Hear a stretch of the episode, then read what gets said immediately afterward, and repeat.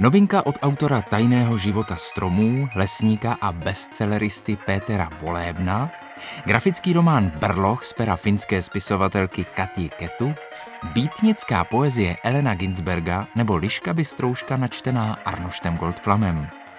V předvánočních týdnech raší knihy jako houby po dešti. Nepanikařte, pomůžeme vám se zorientovat.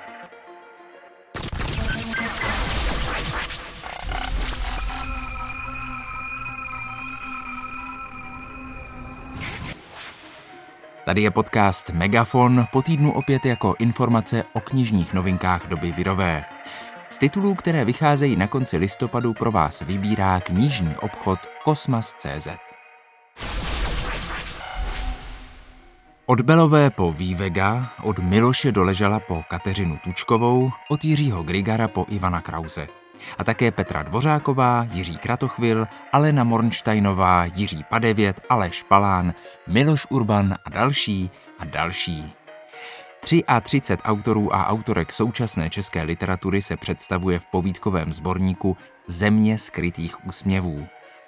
Jedinečnost téhle knížky je v tom, že čtenář pozná 30 současných českých spisovatelů plus tři již nežijící Jiřího Stránského, Ludvíka Vaculíka a Fina Arta Pásilinu. Opravdu pestrém, otevřeném výběru. Jsou tu autoři slavní i zatím ne tolik známí, různého věku, muži i ženy. A získá tak hodně vypovídající obraz o současné české literatuře a společnosti nebo jenom zábavu na 33 dlouhých zimních večerů. Uvádí editorka knížky Země skrytých úsměvů Markéta Hejkalová.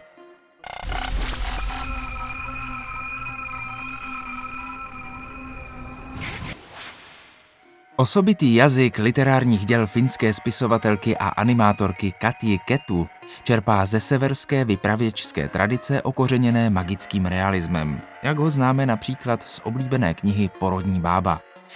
Teď česky vychází její grafický román o osvobozující síle fantazie. Jalmary je starý mládenec žijící poklidným pomalým životem. Bydlí se stařičkou matkou ve starém rozvrzaném dřevěném domě a zabíjí čas výrobou hodin ze stromových nádorů. Avšak pod nehybným povrchem je Jalmaryho život plný dobrodružství. V duchu se stává mladým hrdinou, neporazitelným dobrodruhem, který se vydává na jednu tajnou misi za druhou. Když se do domu vetře sama smrt, Jalmaryho představy se srazí se zklamáními z minulosti. Brloch je úžasnou kompozicí vyprávění Katy Ketu a ilustrací Jana Andersona. Podmanivý vizuální styl vytváří magické prostředí, které z hlavy jen tak nedostanete. Katia Ketu, Brloch.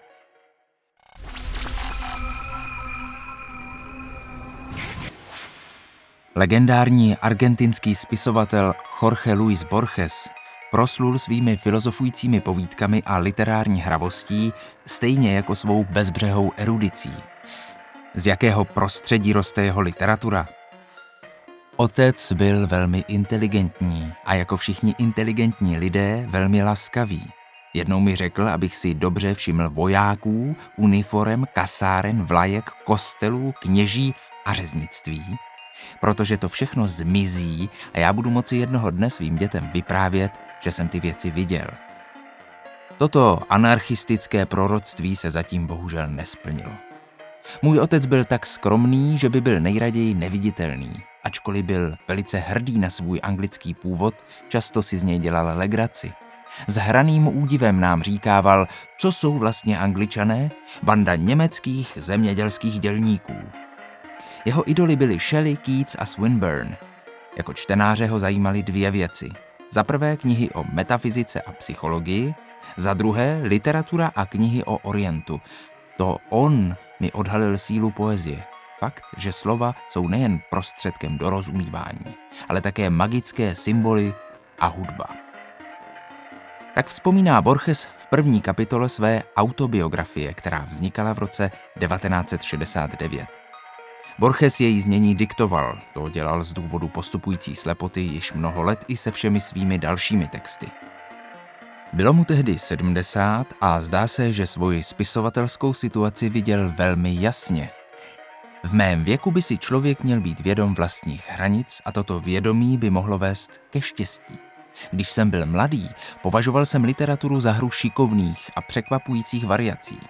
Teď, když jsem nalezl svůj vlastní hlas, mám pocit, že opravování a předělávání moje koncepty ani moc nezlepší, ani moc neskazí. To je samozřejmě jeden z největších prohřešků proti jedné z hlavních tendencí literatury tohoto století – malichernému přepisování. Jorge Luis Borges, autobiografie.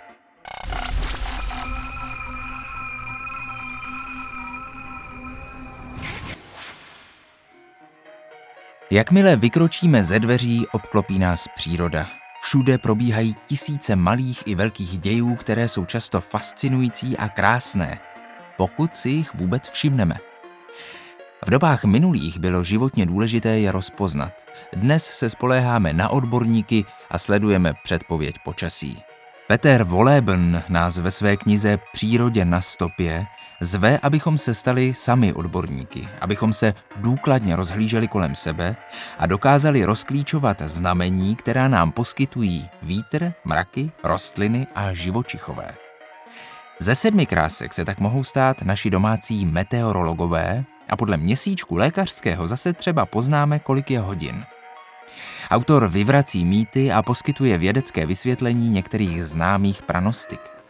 Fakta přitom nepodává nudně, všímá si jejich užitečnosti na zahradě a využitelnosti při pobytu v přírodě.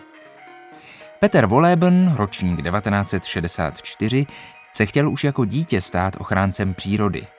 Po studiu lesnictví byl více než 20 let úředníkem zemské lesní zprávy – aby mohl realizovat svou vizi trvalé udržitelné péče o les, převzal v roce 2006 co by hajný revír o 1200 hektarech lesa v regionu Eifel. Dnes tam vede lesní akademii. Své znalosti předává na seminářích, při tématických prohlídkách lesa i na kurzech stavění srubů. Navíc objevil i radost z psaní knih a v roce 2015 se zařadil mezi mimořádně úspěšné autory – jeho publikace Tajný život stromů a Citový život zvířat se staly světovými bestsellery.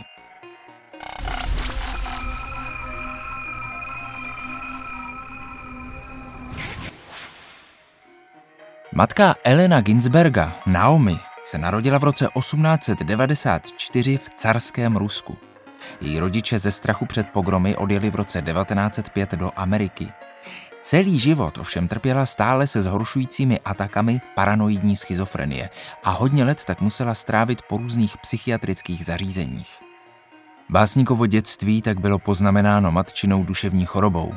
A Ginsberg v legendární básni poémně Kadiš vzpomíná, jak ji musel vést do blázince, připomíná situace, kdy se mu nahá nabízela, její pokusy o sebevraždu, paranoidní bludy – Zároveň, jakkoliv se to může zdát ve světle všech těch šílených obrazů zvláštní, skládá důkaz o své synovské lásce. Znalec a překladatel býtníků Josef Rauwolf na serveru e-literatura o básni dodává, jak bolestně trýznivé asi muselo pro Ginsberga být toto hrábnutí do vlastního nitra a vzpomínek, kdy vystavuje čtenářům, a tedy celému světu, své obsese, traumata, svou nejniternější bolest. Vždyť například píše o svém selhání, když za nesvéprávnou matku podepsal souhlas s provedením lobotomie, což si do smrti vyčítal. A to, že se z tohoto textu, který měl pro něj jistě silné autoterapeutické kvality, nestalo pouze obsáhlé vypovídání se, ale vznikla úžasná a silná báseň, je samozřejmě důkazem Ginsbergova umění, ale také jeho umělecké poctivosti. Básnická sbírka Kadiš a jiné básně vychází v edici angloamerických básníků nakladatelství Argo. Obsahuje básně z konce 50. let 20. století v již klasickém překladu Jana Zábrany. Čtyři dosud nepřeložené básně pak přeložil Bob Hísek.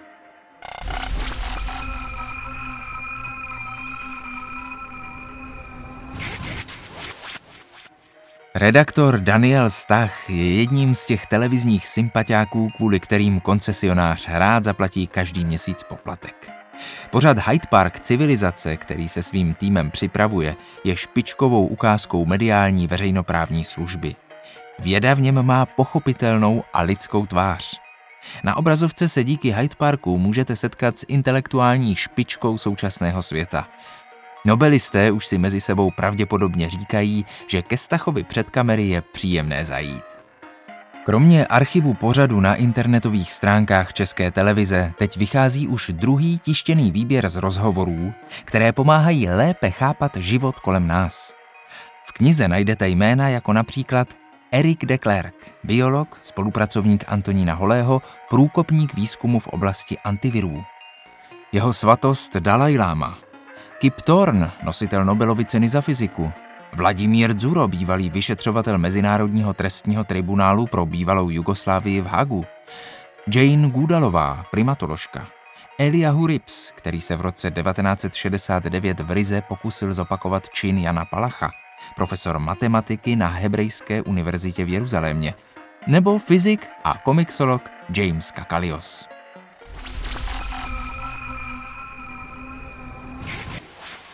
Na závěr dnešního podcastu jsme si nechali, stejně jako minulé, audioknižní ukázku. Příběh lišky, kterou našel místní revírník a vychoval ji mezi domácími zvířaty, dal vzniknout proslulé opeře Leoše Janáčka i dětmi oblíbenému večerničkovému seriálu.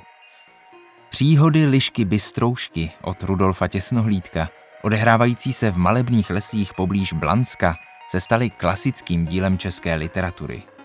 Vyprávění o cestě malé lišky za svobodou, které za sto let od svého prvního vydání nezestárlo, bývá automaticky řazeno do kánonu literatury pro děti a mládež.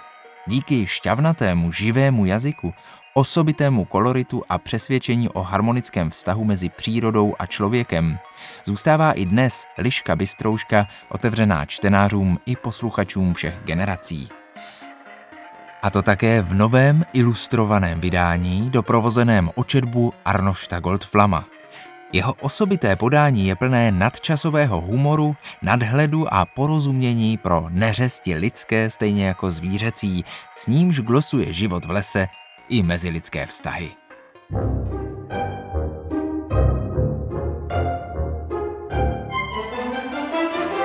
Je, ten je studené, vykřikla.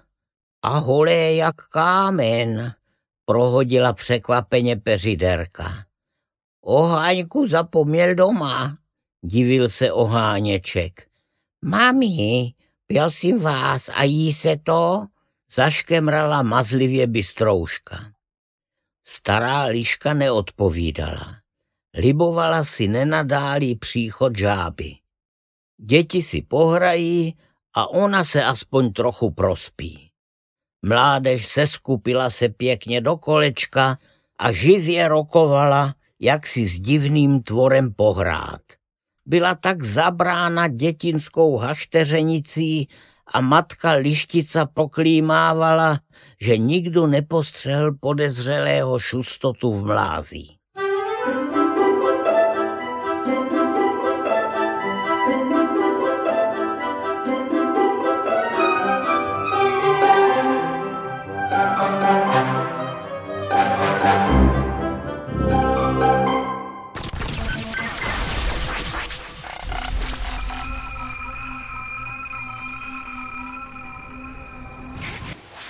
A to je z dnešního megafonu o knižních novinkách v době virové všechno.